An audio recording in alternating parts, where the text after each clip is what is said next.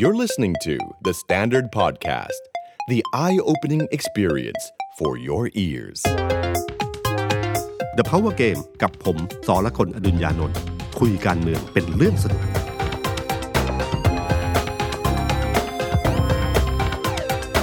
สวัสดีครับ ผมสอละคนอดุญญานนท์สวัสดีครับ ผมเอกธนกรมัญญาบรรณาธิการข่าวในประเทศของ The Standard ครับ สวัสดีพี่ตุ้มแล้วก็สวัสดีคุณผู้ฟังครับ วันนี้ที่เรากำลังนั่งคุยกันอยู่ผ่านเข้าสู่วันสุดท้ายครับพี่ตุ้มครับของ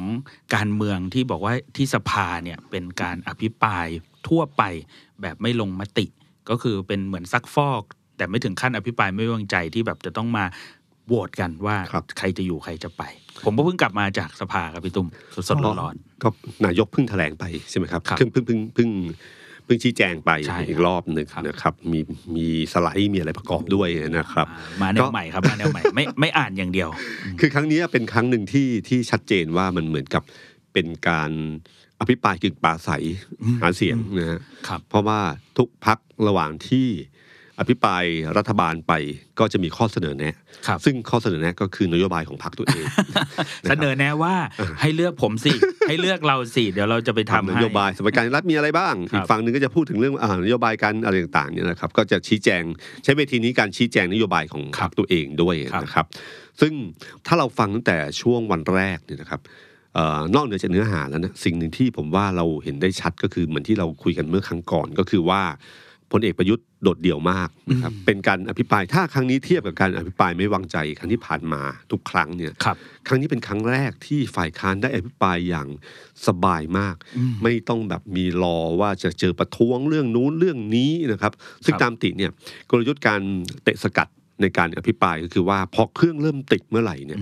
อืมอีกฝั่งหนึ่งต้องเบรกทันทีครับเบรกให้หยุดด้วยประท้วงเรื่องอะไรไม่รู้ล่ะอืมมันทำให้คนฟังอะฟังไม่ต่อเนื่องใช่เพราะการที่เราเรานึกถึงว่าเราเป็นคนฟังเนี่ยครับเวลาถ้ามุดอภิปรายต่อเนื่องเนี่ยมันไล่เรื่องใช่ไหมครับครับไล่เรื่องไล่อารมณ์ไล่ต่างๆเนี่ยได้ตลอดเลยอืมนะครับมันก็หมายถึงว่าคนพูดเนี่ยกำหนดอารมณ์คนฟังครับแต่พอมันพูดแบบนี้ครับเนี่ยมันจะทำให้คนฟังประทับใจ หรือโน้มน้าวคนฟังได้นะครับแต่ถ้ามุดว่าอีกฝั่งหนึ่งก็คือต้องเตะสกัดเตะสกัดปั๊บมันหยุดปุ๊บเนี่ยพอจะต่อเริ่มต้นใหม่เนี่ยบางทีถ้า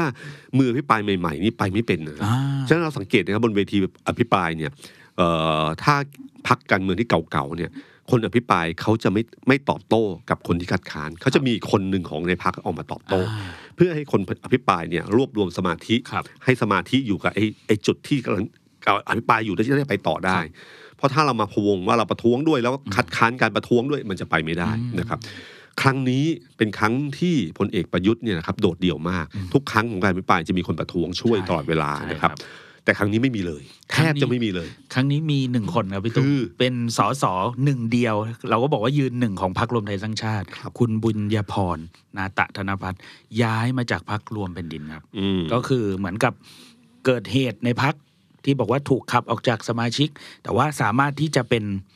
เอ่อเรียกว่าอะไรเป็นสย้ายสพรรคต่อได้ย้ายพักได้ภายในกรอบเวลา ก็ย้ายมาอยู่รวมไทยสร้างชาติ วันที่ย้ายมาอยู่เนี่ยพี่ตุ้มพักมีมีออกเพสลีลิตด้วยนะอืมว่ารวมไทยสร้างชาติมีสสคนแรกในสภาแล้วอ่าฮือฮาอะไรอย่างเงี้ยครับครับ แล้วก็เมื่อวานนี้ก็เป็นคนเดียวอืมที่ลุกขึ้นช่วยประท้วง บอกว่าให้ถอนคำพูดเรื่อง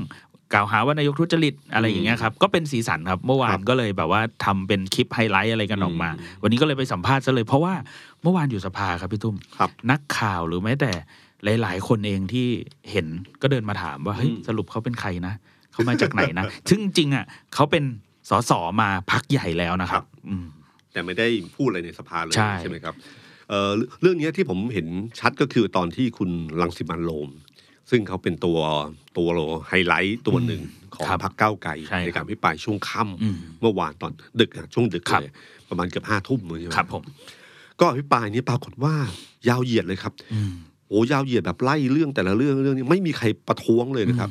มีคุณนิโรธใช่ไหมฮะครับประธานมีคุณวิปนิโรธขึ้นมานิดเดียวแบบนิดเดียวเบาๆบางๆ แตะสะกิดอืมมีประธานเบรกบ้าง เวลาพูดที่มีการพูดถึงสถาบันอะไรอย่างเงี้ยนะครับ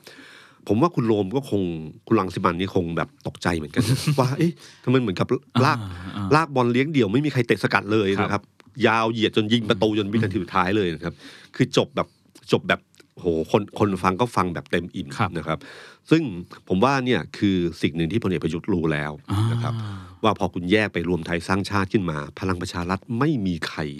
ที่ออกมาขัดเลยนะครับครับแม้แต่ที่จำได้ไหมครับ ที่คุณเอกนัท ครับพร้อมพันธ์เลขาธิการพักรวมไทยสร้างชาติบอกว่า ก็มีคนเกือบยี่สิบสามสิบคนที่อยู่ในสภา ซึ่งก็จะย้ายมารวมไทยสร้างชาติ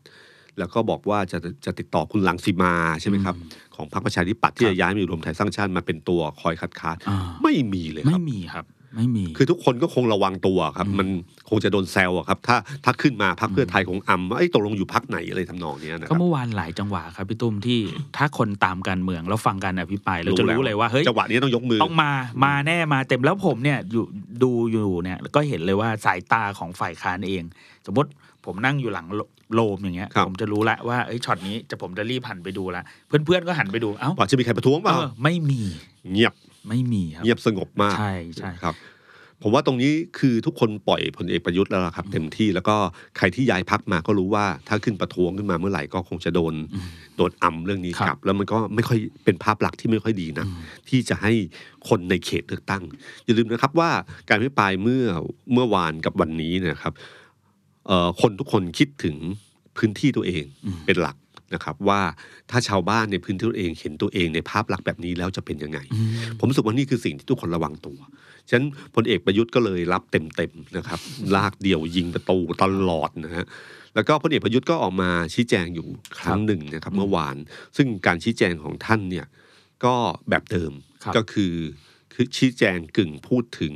อ่าผลงานของตัวเองก็ เป็นแบบเดียวกันครับคือนี่คือการปราศัยหาเสียง ก็จะพูดถึงผลงานของตัวเอง ชี้แจงก็ชี้แจงแบบปัดๆนะคครัรับบเมื่อวานนะครับปัดๆนิดนึงแล้วก็มีประโยคหนึ่งใช่ไหมครับ ที่พูดถึงการน้ำท่วมใช่ไหมอ่าครับ บอกว่าก็มันฝนมันตกอะเออฝนไม่ตกมันก็ไม่ท่วมครับพี่ครับ ก็อ่าได้รับเสียงหัวเราะจากสสใช่ซึ่งใช่ใช่ซึ่งพลเอกประยุทธ์ก็เสียสมาธิตรงนี้ใช่เลยนะครับพลเอกประยุทธ์เนี่ยเวลาพูดเนี่ยยังยังยังเหมือนเดิมก็คือว่าเขายังสังเกตปฏิกิริยาของคนฟังตลอดเวลาครับเพราะปฏิกิริยานั้น เป็นปฏิกิริยาที่เขาทำให้เขาไม่พอใจ เขาก็จะหลุดเรื่องนี้ออกมาครับนะครับ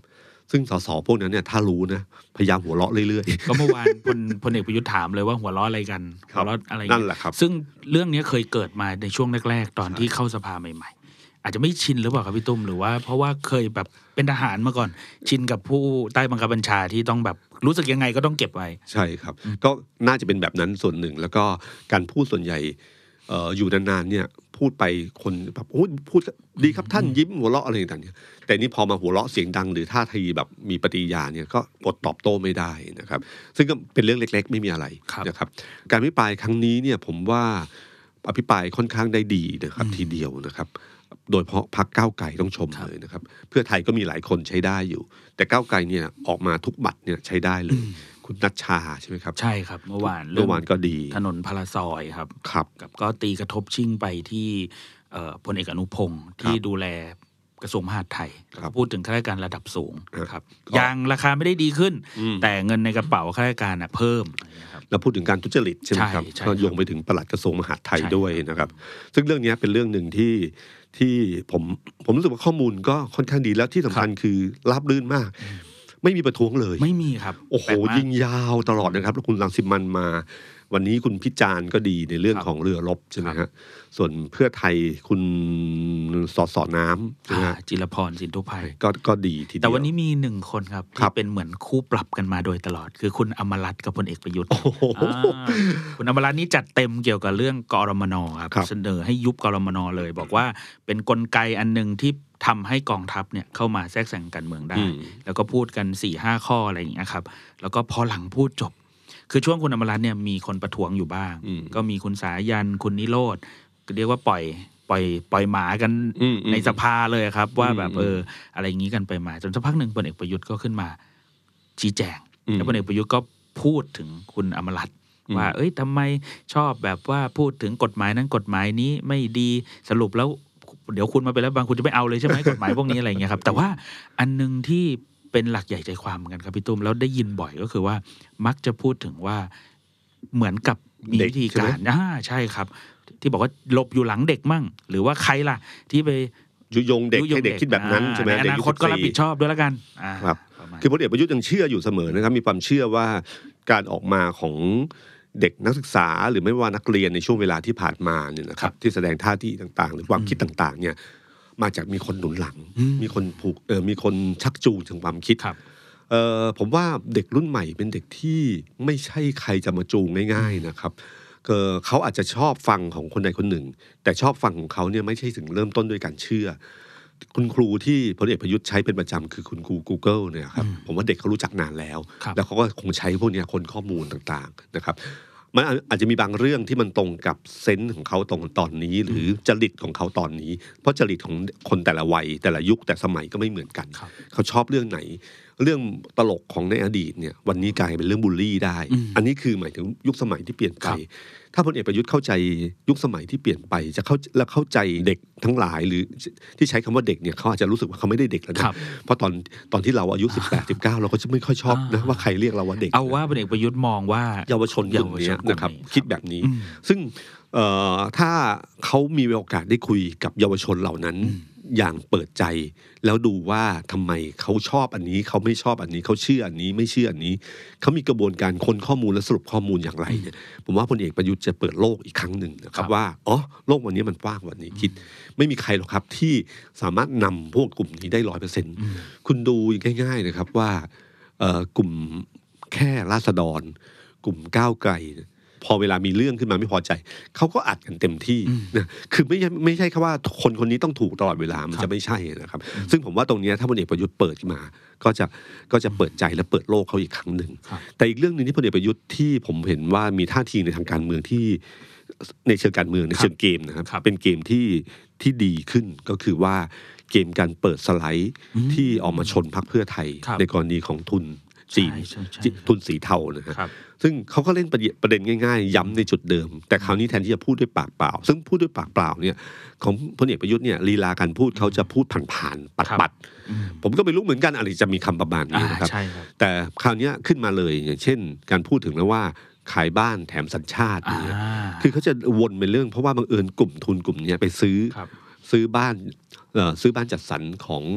ของทางกลุ่มชินวัตรครับใช่ไหมครับ เขาก็เลยมองโยงเรื่องนี้ หรือเรื่องของการพูดถึงเรื่องทุจริตอะเขาก็เลยประเด็นเลยว่าพรรคเพื่อไทยอะเคยสมัยเป็นรัฐบาลเนี่ยมีสสติดคุกอ่ากี่คนของเขาไม่มีเลยอะไรเงี้ยกล้าพูดเรื่องทุจริตได้ยังไงอ่ากล้าพูดเรื่องคอร์รัปชันได้ยังไง เพราะว่ายุคคุณเนี่ยมีรัฐมนตรีติดคุกเลยนะ ในเชิงโต้วาทีเนี่ยผมว่าในเชิงเนี้ย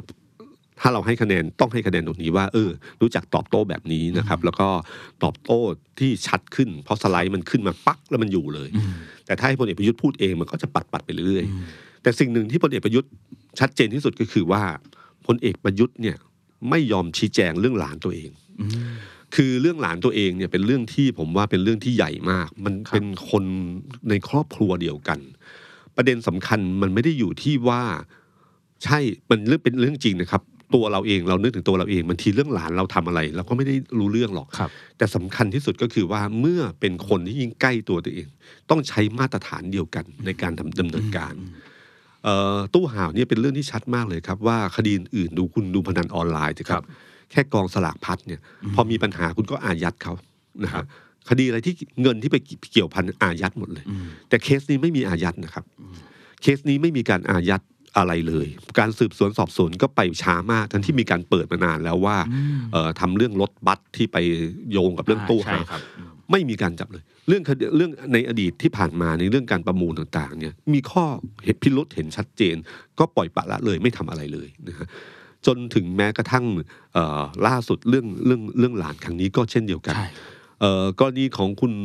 สวอุปกิจก็เหมือนกันครับนะครับ เคสนั้นจะบอกว่า เออ ไม่เกี่ยวข้อง ก็เหมือนกับใช่อืมแต่รู้อยู่แล้วว่าคุณประมูลอยู่ในพรรคการเมืองของพรรครวมไทยสร้างชาครัติบเนี่ยเช่าที่ดินอ่าของสวอุปกิจใช่ไหมครับ แล้วบังเอิญเขาเนี่ยเป็นผู้ต้องหาอืมผู้ต้องหาที่ยื่นไปขอหมายจับแล้วนะครับ มีหลักฐานชัดเจนอืมว่ายื่นหมายจับแล้วนะครับกันในคดีที่ใหญ่มากคือคดีเรื่องยาเสพติดด้วยครับครับแล้วก็ปรากฏว่า ปัจจุบันนี้ยังไม่มีอะไรเลยอ่าอ่าถอนหมายจับกันแล้วด้วย เออ แล้วคดีเหล่านี้นะครับ คือคนที่เป็นคนที่อยู่ข้างบนที่คุม โดยเฉพาะคุมตำรวจมายาวนานเนี่ยนะไม่ไม่ทำอะไรเลยกับเรื่องที่พอใกล้ตัว ยิ่งเรื่องหลานนี่ไม่ชี้แจงไม่พูดครับไม่อะไรเลยนะครับ คดีประมูลเก่าๆที่มีปัญหาต่างๆ ก็ไม่พูดถึงไปเลยอืมตักเตือนต้องใช้คำว่าตักเตือนยังไม่ตักเตือนเลย เพราะว่ายังทำต่อเนื่องตลอดเวลาครับนะครับ จะบอกว่าคนละครอบครัวชีวิตกัน ถ้าอยู่ในมาตรฐานเดียวกันที่คุณใช้กับคนอื่นมาใช้กับตรงนี้นะครับ แล้วก็ที่สำคัญไม่มีการชี้แจงเรื่องนี้ในสภาเลยครับ เหมือนมันเริ่มขยับใกล้ ๆ เข้ามาเรื่อยๆครับพี่ตุ้มอืมแต่เดิมเนี่ยคนก็พูดถึงองค์คาพยพที่อยู่ใกล้ตัวพลเอกประยุทธ์ ว่ามันมีเรื่องคอร์รัปชันแบบนั้นแบบนี้อย่างวันเมื่อวานที่โลมพูดก็ล็อกเป้าไปที่คุณธรรมนัฐเหมือนกัน แล้วก็พูดถึงตัวพลเอกประวิตยด้วยครับอันเนี้ยเหมือนกับว่ามีความพยายามที่จะเชื่อมโยงให้เห็น แล้วก็อ้าวเป็นพี่น้องกันนี่สองปอสามปอรวมถึงตัวหลานด้วยครับอันนี้เป็นเกมอีกอีกแบบหนึ่งไหมครับพี่ตุ้ม ที่พยายามจะชี้ให้เห็นว่าเอาจริงแล้วคนในเครือข่ายคนใกล้ตัวเนี่ยใช่ครับแล้วพลเอกประยุทธ์รับผิดชอบกับเรื่องนี้ยังไงคือพลเอกประยุทธ์พูดได้คำเดียวว่าตัวเองไม่ทุจริตใช่ครับ ไม่มีผลประโยชน์นะครับ แต่พลเอกประยุทธ์ไม่สามารถพูดได้เลยว่าคนรอบข้างไม่มี และคนรอบข้างเหล่านั้นเนี่ยเป็นคนรอบข้างที่ มีผลกับตัวเองนะครับ เหมือนกับที่เขาพูดถึงเรื่องกรณีคนใกล้ชิดทั้งหลายครับที่ปัจจุบันนี้นะครับ ที่มีเรื่องราวต่างๆ แล้วก็สุดท้ายแล้วพลเอกประยุทธ์ก็บอกได้นะครับว่าตัวเองไม่ไม่ได้เข้าตัวเองอืมแต่คนอื่นทำให้หมดเลยครับนะครับไอ้สิ่งเหล่านี้ครับที่ผมว่าพลเอกประยุทธ์เนี่ยเอ่อยังตอบเรื่องนี้ไม่ได้การที่สองก็คือพลเอกประยุทธ์ยังใช้วิธีการเดิมก็คือการใช้วิธีการ ปัดไปข้างหลัง คือปัดไปสู่อดีตว่าอ๋อมันเกิดขึ้นมานานแล้วอ่านะครับทุนเทาทุนสีเทาของจีนเนี่ยอืมเกิดขึ้นมานานแล้ว ไม่ใช่เพิ่งเกิดรุ่นยุคผมครับคำถามสำคัญก็คือ ในวันแรกที่ขึ้นมาเนี่ยพอพูดได้ครับอืมแต่นี่มันแปดปีแล้วอ๋อ คือมันจะเกิดขึ้นเมื่อไหร่ก็ไม่รู้อะภายใน 8 ปีของคุณเนี่ยคุณได้ทำอะไรบ้างอืมพลเอกประยุทธ์เป็นประธานกตลมานานนะครับ แล้วก็เรื่องต่างๆ ที่เกิดขึ้นในช่วง 6 เดือนเนี้เราก็รู้ว่ามันเรื่องเยอะขนาดไหนนะครับ แล้วก็การปกป้องคนดีเนี่ยผมว่าเป็นเรื่องสำคัญหนึ่งของคนที่เป็นผู้นำทุกคนควรจะมี ข่าวเรื่องนายตำรวจคนที่ทำคดีของทุนมินลัด และที่โยงกับเรื่องสวเนี่ยใช่นะครับครับเอ่อคนคนนั้นเนี่ยมันมีการพูดกันมานานแล้วว่าเอ๊ะ มันเหมือนกับว่าเขาไปเล่นผิดคิวอืมเล่นผิดคิวคือมันไม่ได้เข้าในกับจังหวะของผู้มีอำนาจ เพราะเคสเนี้ยหลายคนตั้งข้อสังเกตว่าทุนมินลัดเนี่ยคือในทุนที่ใกล้ชิดกับผู้นำพม่า ผู้นำเมียนมาแล้วก็ไอ้ทรัพย์สินที่อยู่ในเมืองไทยเนี่ยเขาไม่รู้ว่าเป็นการซกหรือเปล่า เป็นการที่เป็นทุนทุนเป็นเงินของใครก็ไม่รู้นะครับ แล้วเคสเนี้ยพอตำรวจไปจับขึ้นมาปั๊บเนี่ยเรื่องมันบานปลายเพราะเป็นเรื่องยาเสพติด แล้วก็มีพยายามปกป้องเรื่องนี้คดีเรื่องนี้สังเกตไหมครับ ไม่มีการแถลงข่าวอะไรเลยครับเรื่องเงียบตลอดอืมมาโยงเรื่องสวก็เงียบ จนแม้มีการแฉเออให้เห็นว่าเอกสารเนี่ยอยู่ดีๆเนี่ยออกหมายจับสารออกหมายจับแล้ว แล้วก็มาแก้ไขให้ไปออกหมายเรียกก่อน แล้วสุดท้ายนี้ผมไม่แน่ใจว่ามีหมายเรียกหรือยังนะครับ คดีนี้ไปถึงไหน ที่สำคัญคือในายตำรวจคนที่ทำคดีเนี้ยโดนโยกย้ายไป ถ้าจำไม่ผิดจังหวัดชัยภูมิใช่ครับนะครับ มันเป็นการโปรโมทในตำรวจดีเด่น ที่ที่ผมว่าผมเป็นประธานกรตเนี่ย ผมจะต้องหยิบเรื่องนี้มาดูหรือถามเรื่องนี้ว่าทำไมเขาโดนย้ายอืมนะครับถ้าคุณจะทำให้คนทำความดีไปเรื่อยๆคุณต้องให้ผลงานให้รางวัลกับคนทำความดี ไม่ใช่พอมีปัญหาขึ้นมา แล้วมันบังเอิญไปผิดรูปผิดคิวไง คุณก็ไปเล่นงานเขาเพราะเขาไม่ยอมตามที่คุณบอกเขานั่นผมว่าเรื่องเหล่านี้ครับ แล้วการปัดไปสู่อดีตเนี่ยเนื่องจากทำงานมา 8 ปี แล้วการปัดไปสู่อดีตเนี่ย คนก็ต้องตั้งคำถามอยู่เลยครับว่า 8 ปีคุณไม่ทำอะไรเลยเหร ออืมอย่าลืมคุณเข้าก้าวเข้ามาด้วยการแนวคิดเรื่องปฏิรูปครับตำรวจ แล้วสุดท้ายมันก็เป็นแบบนี้นะครับ เช่นเดียวกันกับกรณีที่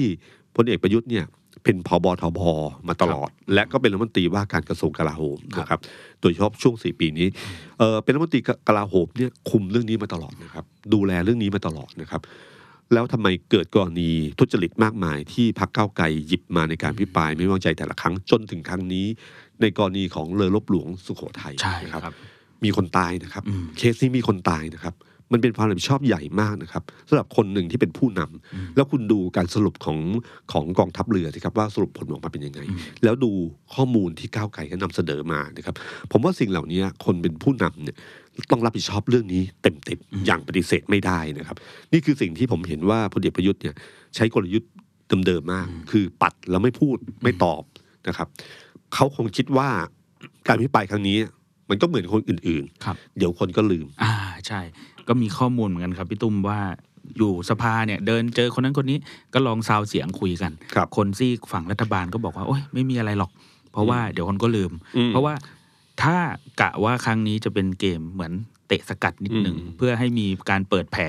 หวังผลไปถึงเลือกตั้งเขาบอกอืมเลือกตั้งอีกหลายเดือน ลืมแล้วเขาก็บอกว่าลืมยังไงคนก็ลืมถึงอืมถึงตอนนั้น แต่ว่า จริง ๆ แล้วรอบนี้มันหวังผลอะไรครับพี่ตุ้มถ้าคือผมมอง คือผมว่าเขามองถูกนะครับ เพราะว่ามีคอนเทนต์ใหม่ ๆ ขึ้นมาเยอะมากครันะบฮะคอนเทนต์ใหม่ๆเนี่ยมันทำให้เราสนใจเรื่องอื่น แล้วจะลืมเรื่องเก่านะฮะแล้วก็เหมือนกับเรื่องเนี้ยครับพวกต่างๆเนี่ยทุน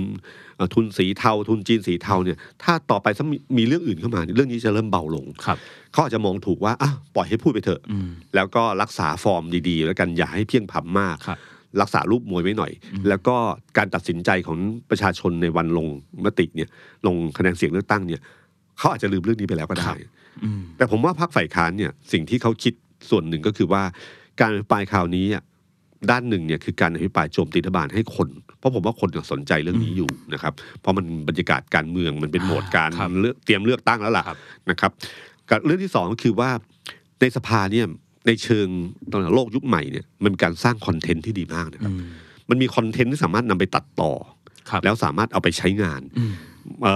ใช้งานโดยเฉพาะถ้าในช่วงของการหาเสียงเลือกตั้ง ถ้ามันเกิดมีปมประเด็นหรือเกี่ยวเรื่องนี้เมื่อไหร่ เขาจะหยิบเรื่องนี้กลับมาอีกรอบหนึ่งได้นะครับฉะนั้นอันเนี้ยเป็นการเอ่อสร้างสร้างคอนเทนต์ที่ดีมาก เพราะว่ายิ่งปล่อยให้อภิปรายยาวเหยียดไม่มีประท้วงโอ้โหคอนเทนต์ดีมากอืมฟังแล้วลื่นมากเลยครับนะครับเหมือนดูละครเรื่องหนึ่งเลยนะฮะสามารถเอาไปเอาไปทำแบบที่นายกชอบพูด หรือว่าคุณธนกรให้สัมภาษณ์วันนี้บอกครับชอบไปตัดคลิปกันเนี่ยแล้วก็เอาไปใส่โซเชียลผมว่าเขาก็หวั่นไหวแบบพี่ตุ้มพูดนะคครัรับบเพราะว่าวันนี้คุณธนกรพูดหลายครั้งมากตอนที่ตอบคำถามกับสื่อมวลชนว่า จริง ๆ ก็หวังผลแค่ประมาณเนี้ยแล้วเดี๋ยวคุณก็ไปตัดเอาท่อนนี้ แล้วคุณก็ไปปล่อยในโซเชียลมีเดียทำคอนเทนต์กันอ่าซึ่งเห็นชัดว่าก้าวไกลทำเตรียมพร้อมเรื่องนี้ได้ดีนะครับเพราะว่าอภิปรายจบปั๊บมาเลยมาเลย สไลด์เตรียมปุ๊บสไลข้อด์มูลเมื่อวานตอนโลมพูดในสภาครับครับทรงเอเนี่ยเบลอหน้าใช่ไหมครับเออแต่สไลด์พอลงของพักเนี่ยเปิดหมดเลยครับ เห็นหน้าหมดก็คือเหมือนกับ เขาเรียกอะไรพี่เปิดหน้าสู้ไปเลย ในสภาอาจจะมีกติกามีเรื่องระมัดระวังเกี่ยวกับเรื่องข้อบังคับการประชุมหรืออะไรว่าไปอืมอืมแต่พอไปดูในสไลด์ของก้าวไกลเปิดหน้าเลยครับครับ ผมว่าตรงนี้ก็คือเดี๋ยวรอดูแล้วกันว่าจะเป็นไงต่อไปแต่ ครั้งนี้เนี่ยครับยังไงก็ตามทีรัฐบาลเมื่อเป็นฝ่ายตั้งรับเนี่ยครับ จะใช้คำว่ารัฐบาลอย่างเดียวก็ไม่ถูกนะครับเพราะว่าเป้าหมายที่ชกคราวเนี้ยชัดเจนมากอืมก็คืออยู่ที่พลเอกประยุทธ์ใช่พลเอกประวิตยเนี่ยโดนน้อยนะอืมนะครับมีก้าวไกลอะครับก็ยังเล่นประวิตยอยู่ครับแต่พรรคเพื่อไทยเนี่ยแต่เอ่อพรรคพลังประชารัฐน้อยลงครับนะครับ ไม่รู้ว่าเพราะว่าเป้าส่วนหนึ่งเนี่ยของเขาเนี่ยอืมไม่ได้อยู่ที่พลเอกประวิตยแต่อยู่ที่พลเอกประยุทธ์ เหมือนที่คุณจุลพันธ์ที่พูดนะครับบอกว่า การที่พลเอกประยุทธ์เนี่ยลงสมัครรับเลือกตั้งเนี่ยคือหัวคะแนนที่ดีของพรรคเพื่อไทยอ่าใช่ใช่ใช่ซึ่งก็จริงก็คือว่ามันเหมือนเป็นคู่ขัดแย้ง ถ้าอีครักบฝั่งหนึ่งลงเนี่ยมันจะขับให้อีกฝั่งหนึ่งเนี่ยลงมาเลือกทางนี้มากขึ้นนะครับเอ่อแต่ขณะเดียวกันเนี่ยที่จับตามองก็คือว่าพรรคภูมิใจไทยอืมพรรคภูมิใจไทยผมว่าเขาก็กลัวมากนะ เขาก็เตรียมเกมแบบใช้เกมเดิมก็คืคอรับว่าอภิปรายในสภาชี้แจงระดับหนึ่งแล้วก็เตรียมข้าราชการประจำครับมาแถลงข้างล่างใช่เพื่อแถลงยาวครับๆนะครับมีโอกาสชี้แจงแบบยาวอืมๆจากข้าราชการที่เป็นเจ้าหน้าที่โดยตรงกับเรื่องนี้ครับไม่ว่าเป็นเรื่องรถไฟฟ้าอ่าไม่ว่าเป็นเรื่องที่ดินการรถไฟครับใช่ไหมครับ แล้วผมว่าวันเนี้ยคงจะช่วงท้ายๆเนี่ยถ่ายนะครับว่าน่าจะมีอีกรอบหนึ่งหรือเปล่า มีนะครับมีมีคุครัณบคุณสุรเชษฐ์อืม ประวีนวงศ์วุฒิครับ ก็จะพูดถึงเรื่องสัญญาเกี่ยวกับเรื่องรถไฟอีกรอบหนึงอืมซึ่งก็ตามมาตลอดเหมือน เหมือนก้าวไกลเนี่ยพี่ตุ้มเขามีเหมือนนักรบหลายคนนะแล้วก็แบ่งด้านด้านกันอืมเหมือนพี่พี่พิจารณ์ก็ตามเรื่องปฏิรูปกองทัพใช่ไหมครับอืมโลมก็ไปเรื่องการเมืองเรื่องอะไรพวกนี้อืมคุณอมรัตน์ก็มาความมั่นคงอะไรอย่างอืเงี้ยมอืมจะพอรู้เลยว่าใครจะขึ้นพูดเรื่องไหนเนี่ยอืมจะเดากันถูกเลยว่าจะมาเกมเนี้ยแนวนี้อะไรอย่างเงี้ยครับ อืมก็ ถ้าดูจากในสภาครั้งนี้ก็คงคงจบลงแบบอืมแบบไม่มีอะไรเพราะไม่มีการลงมติอครัยู่บแล้วนะครับ ไม่มีเกมข้างหลัง แต่เกมข้างหน้าอะในสภาเนี่ยค่อนข้างชัดเจนนะครับว่าพลเอกประยุทธ์โน้มหน่อยนะครับครับแต่แล้วก็ก็แต่ก็ต้องยอมรับนะว่าพลเอกประยุทธ์เนี่ยเออเหมือนเหมือนแฟนใครแฟนมันน่ะครับนะครับคือพลเอกประยุทธ์ตอบอย่างนี้แฟนคลับก็ชอบนะครับอืมก็ทุกคนก็รู้สึกว่าเออก็ถูกต้องแล้ว ตอบโต้อย่างนี้สะใจแล้วอะไรอย่างเงี้ยครับนะคือทุกคน ฟังเหมือนกับทุกคนมีฝั่งของตัวเองที่จะเชียร์อยู่แล้วอืมเท่านั้นเอง รัฐมนตรีก็เข้า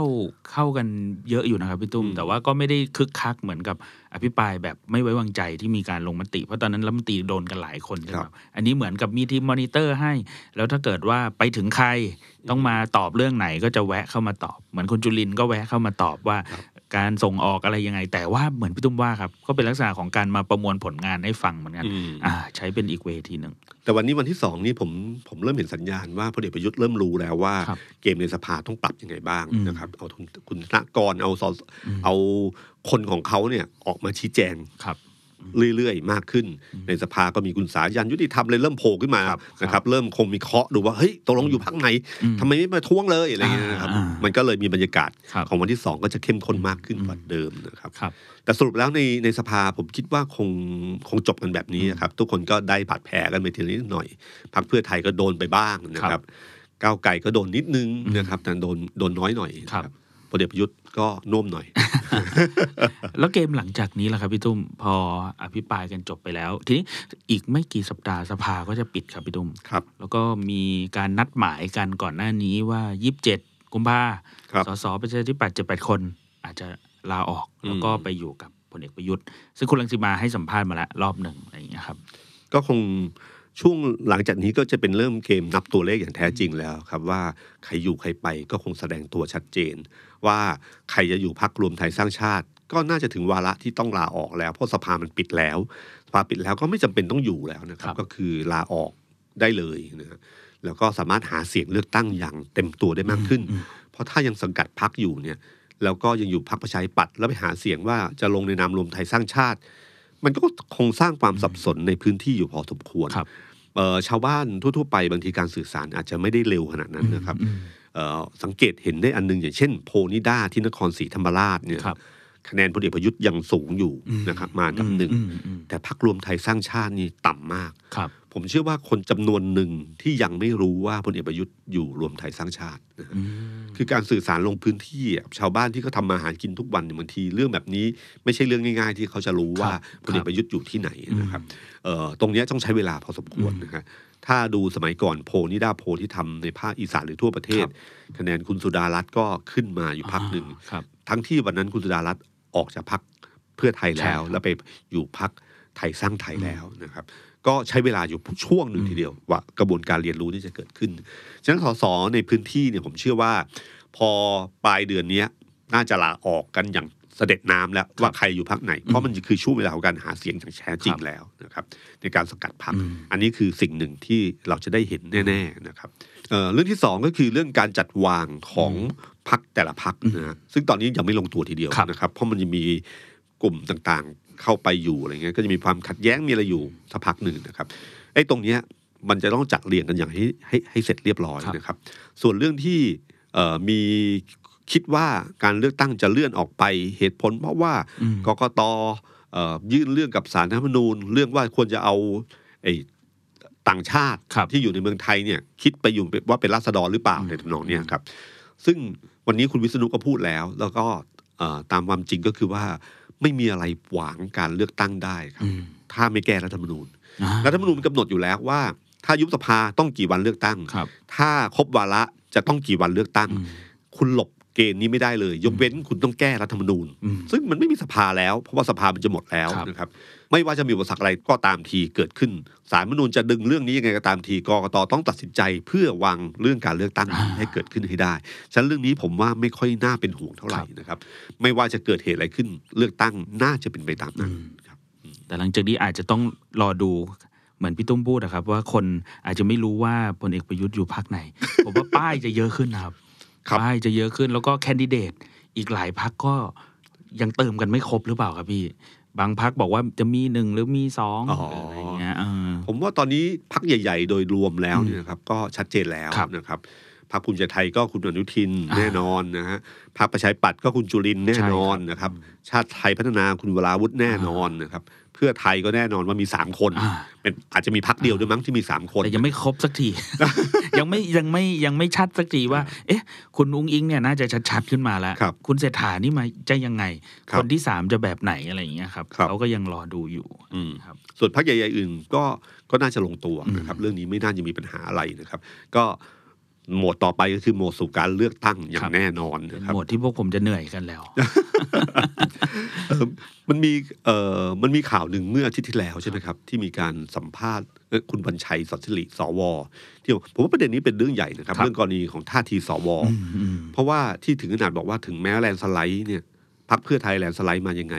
ก็เป็นรัฐบาลไม่ได้ครับ นะครับ เพราะว่าต้องมีเสียงกึ่งหนึ่งนะครับของรัฐสภา ซึ่งหมายถึงว่าสสรวมกับสวใช่ครับ นะครับ ซึ่งถ้าเราไปอ่านรัฐธรรมนูญรัฐธรรมนูญกำหนดอันนี้ชัดเจนนะครับ ไม่ใช่หมายถึงว่าเอ่อเสียงข้างมากเท่านั้นนะครับหมายถึงว่าโหวตแล้วใครชนะเหมือนกับการพิปรายทั่วๆไปไม่ใช่ครับมันต้องกึ่งหนึ่งอืมกึ่งหนึ่งก็คือนี่แหละครับสามร้อยเจ็ดสิบหกใช่ไหมครับอ่าเกินกึ่งหนึ่งเกินกึ่งหนึ่งครึ่งหนึ่งคือสามร้อยเจ็ดห้ามันก็ใช่คือสามร้อยเจ็ดสิบหกครับฉะนั้นตัวเลขนี้เป็นตัวเลขที่ที่มีปัญหามากอืมนะครับ เพราะว่าเมื่อรัฐธรรมนูญกำหนดแบบนั้นขึ้นมาเนี่ย พอสวแสดงท่าทีแบบนี้ขึ้นมาเนี่ย หลายคนก็ตั้งเริ่มตั้งเป้าเลยครับว่าเฮ้ยตกลงแบบนั้นเพื่อไทยมีโอกาสหรือเปล่านะอ่าในขณะเดียวกันทุกคนก็เริ่มวิจารณ์ท่าทีของสวอ่าว่า เอ๊ะสวไม่เข้าใจระบอบประชาธิปไตยเลยใช่ไหมเร็วไปไหมอยู่ดีเออยังไม่ทันรู้วันเลือกตั้งเลยด้วยครับซ้ำครับเออแล้วตัวเนี้ยพูดกันตามตรงก็คือว่ามันเป็นตัวเร่งปฏิกิริยาอืมหรือเป็นการเรียกคะแนนให้เพื่อไทยอืมเออเพราะว่า คนที่รู้สึกว่าแบบเนี้ยคือคนเนี่ยไม่พอใจเรื่องอำนาจของสวอยู่แล้วครับว่า 250 สว ที่มาจากการแต่งตั้งอืมแล้วมีสิทธิ์เลือกนายกรัฐมนตรี เท่าเทียมกับสสที่มาจากการเลือกตั้งอ่าทุกคนรู้สึกกับเรื่องนี้มานานแล้วครับอยู่ดีมีคนปลุกประเด็นนี้ขึ้นมาอืมตอนแรกทุกคนคิดว่า สวอะควรจะทำตาม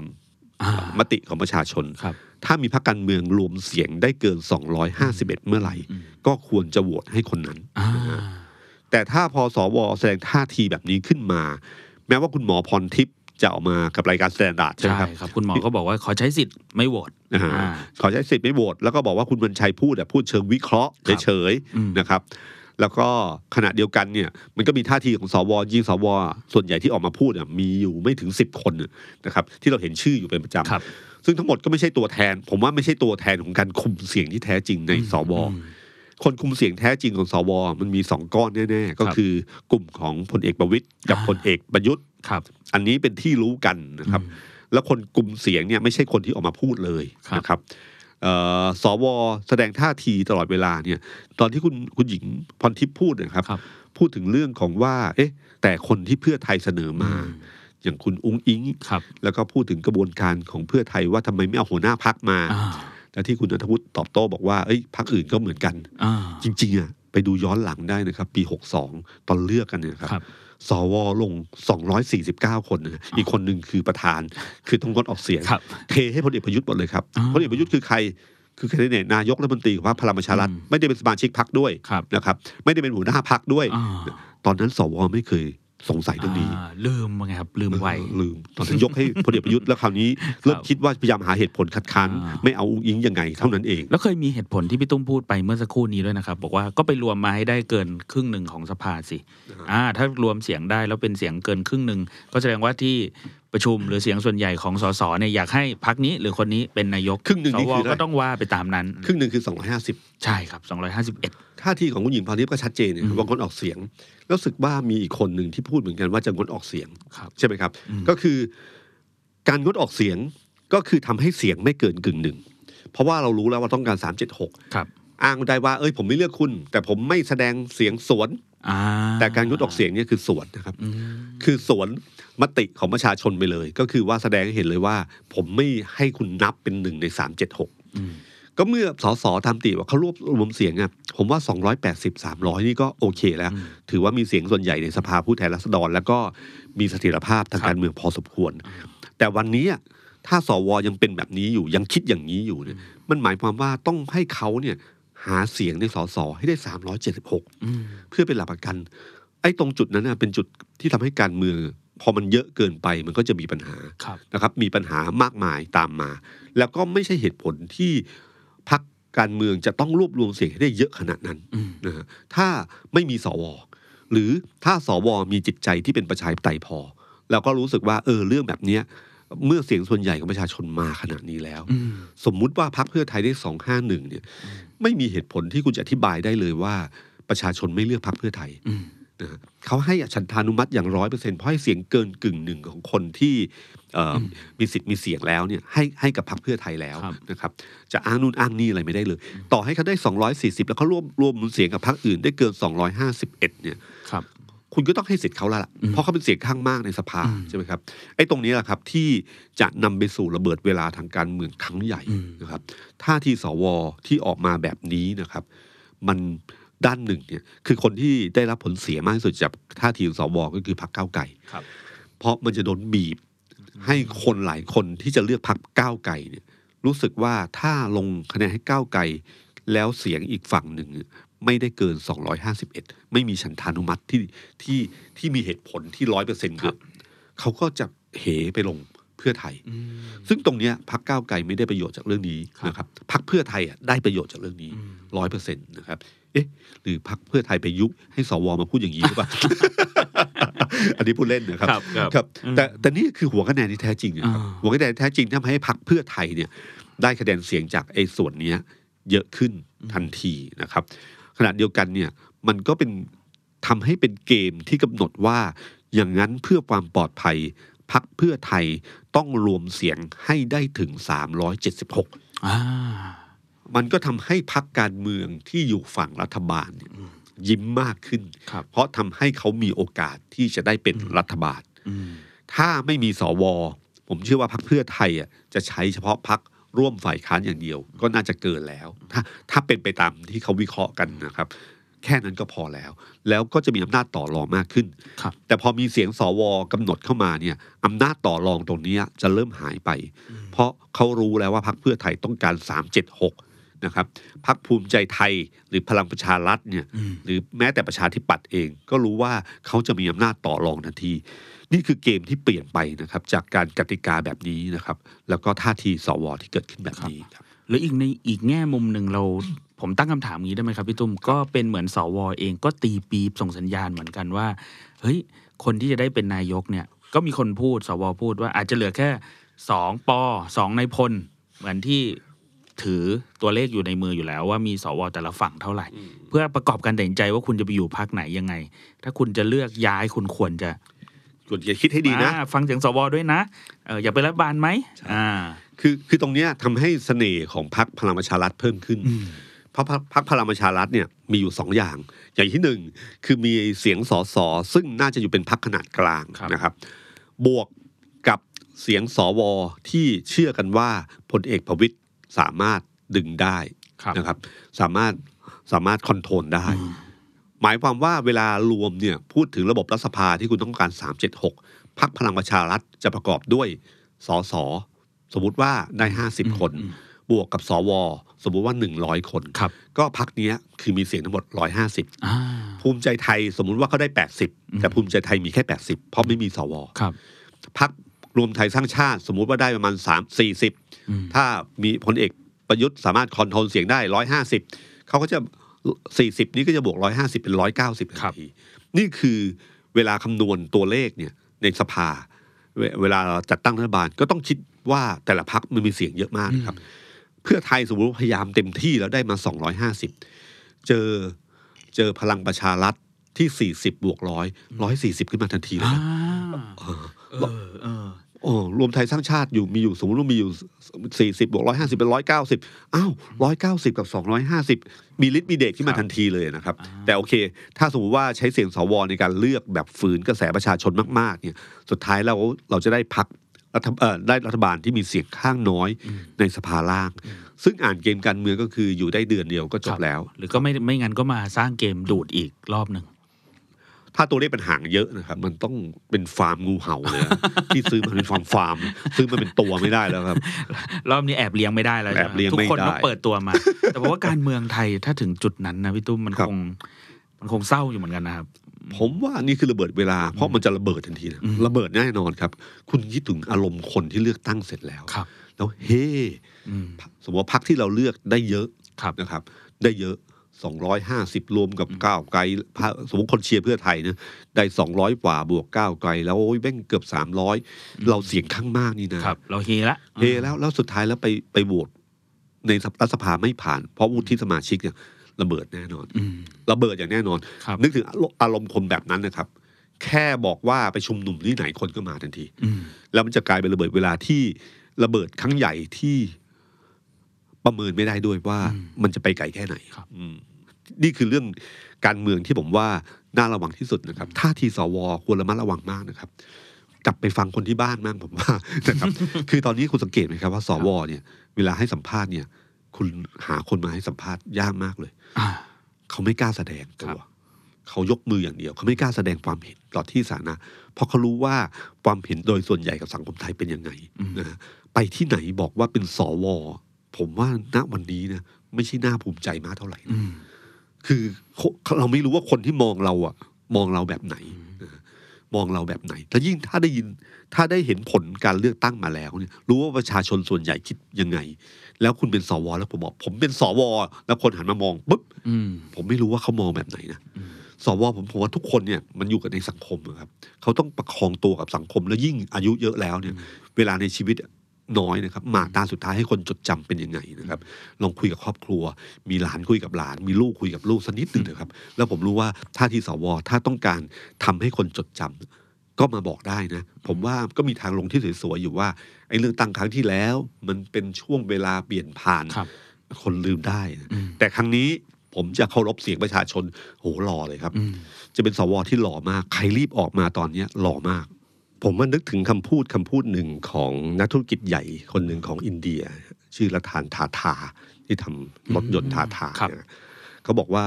คุณน่ะเป็นที่รักเมื่อตอนคุณเกิด แล้วคุณจะได้ความรักเมื่อตอนคุณตาย แต่ในระหว่างนั้นน่ะเป็นหน้าที่ของคุณที่จะบริหารจัดการอย่างไรนะครับ ฝากไว้ให้กับท่านสวทุกท่านด้วยนะครับ สวัสดีครับ The Standard Podcast เปิดหู เปิดตา เปิดใจ เปิดโลก